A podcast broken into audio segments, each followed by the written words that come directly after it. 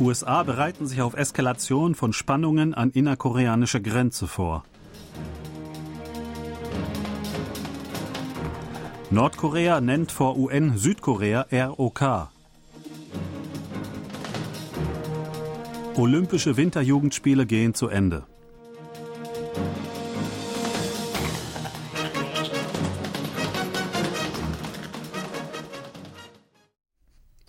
Die USA arbeiten laut einem Pentagon-Beamten mit Südkorea zusammen, um eine Eskalation der Spannungen durch Nordkorea an der militärischen Demarkationslinie effektiv zu bewältigen.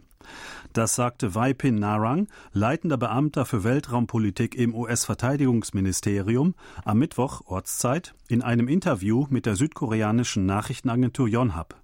Er ist Vertreter des Pentagons in der nuklearen Beratungsgruppe, ein südkoreanisch-US-amerikanisches Konsultationsgremium über die erweiterte Abschreckung. Nordkorea müsse erkennen, dass eine Deeskalation der Spannungen seinen Interessen besser diene als eine Erhöhung der nuklearen und militärischen Risiken, betonte er. Hinsichtlich der nuklearen Bedrohung aus Nordkorea sagte Narang, die USA beobachteten weiterhin die Möglichkeit eines siebten Atomtests in Nordkorea. Nordkorea hatte in letzter Zeit auch die Möglichkeit eines atomaren Erstschlags erwähnt. Diesbezüglich warnte er, es gebe kein Szenario, in dem das Kim Jong-un-Regime Atomwaffen einsetzen und überleben könnte. Nordkorea hat seine Bezeichnung Südkoreas auf der internationalen Bühne geändert. Laut der stenografischen Aufzeichnung einer Diskussion auf der UN-Abrüstungskonferenz in Genf am Dienstag bezeichnete der Stellvertreter des ständigen Vertreters Nordkoreas beim UN-Büro in Genf, Pang Kwang-hyok, Südkorea mit ROK, Republic of Korea, Republik Korea.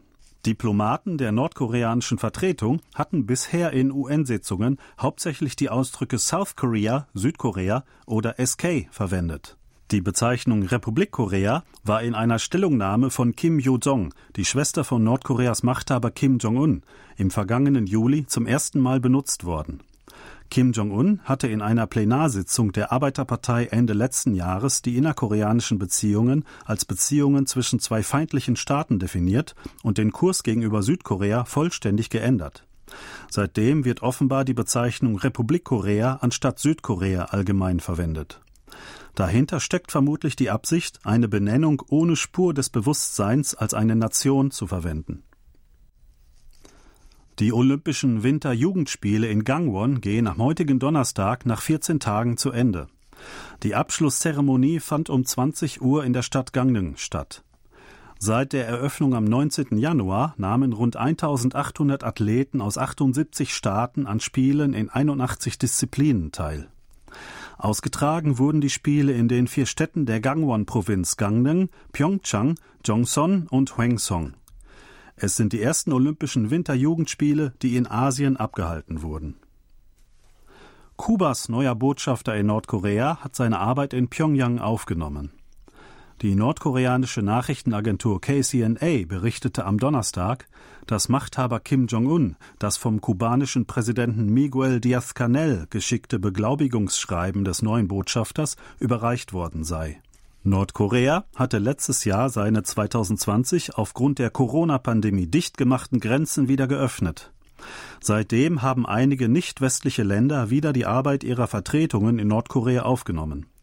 Kuba ist nach China und der Mongolei offenbar das dritte Land, das nach der Pandemie Nordkorea das Beglaubigungsschreiben seines neuen Botschafters überreicht hat. Laut Informationen wird Nicaragua, ein antiamerikanischer Staat in Zentralamerika, bald eine Vertretung in Nordkorea eröffnen. Acht Länder einschließlich Südkorea und die Europäische Union haben anlässlich des dritten Jahrestags des Militärputschs in Myanmar eine Erklärung abgegeben, um die Gräueltaten des dortigen Militärs zu verurteilen. Laut dem Außenministerium in Seoul gaben die Außenminister Südkoreas, Australiens, Kanadas, Neuseelands, Norwegens, der Schweiz, des Vereinigten Königreichs und der Vereinigten Staaten sowie der hohe Vertreter im Namen der Europäischen Union am 1. Februar eine gemeinsame Erklärung ab. In der Erklärung steht, sie verurteilten aufs schärfste die anhaltenden Gräueltaten und Menschenrechtsverletzungen des Militärregimes in Myanmar. Sie würden weiterhin in Solidarität mit dem Volk von Myanmar und seinem Wunsch nach einer inklusiven und wahrhaften Demokratie stehen. Die Außenminister forderten zudem die internationale Gemeinschaft auf, Flüchtlingen aus Myanmar humanitäre Hilfe zu bieten und die Versorgung des Militärs in Myanmar mit Waffen einzustellen. Die japanische Wettbewerbsbehörde JFTC hat am Mittwoch grünes Licht für die Übernahme von Asiana Airlines durch Korean Air gegeben. Damit muss die Fusion lediglich noch von den Behörden der USA und der Europäischen Union genehmigt werden. Korean Air hatte im Januar 2021 bei 14 Wettbewerbsbehörden den Zusammenschluss angemeldet. Seitdem hat die südkoreanische Fluggesellschaft mit der japanischen Behörde über umfassende Abhilfemaßnahmen gesprochen. Dabei äußerte sich die JFTC besorgt über eine potenzielle Wettbewerbsbeschränkung auf einigen Strecken zwischen Südkorea und Japan.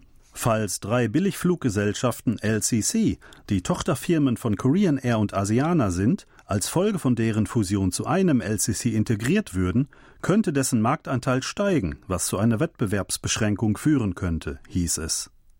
Korean Air beschloss demnach, einen Teil der Slots auf sieben von zwölf Strecken zwischen beiden Ländern abzutreten.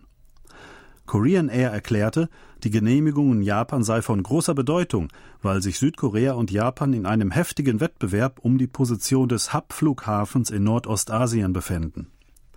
Die Airline äußerte die Erwartung, dass sich die Genehmigung in Japan positiv auf die Entscheidungen der USA und der EU auswirken werde.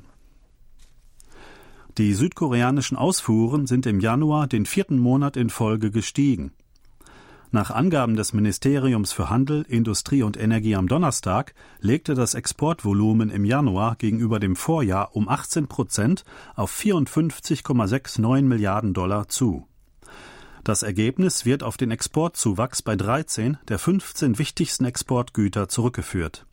Die Halbleiterexporte wuchsen um 56,2 Prozent, damit so stark wie seit 73 Monaten nicht mehr.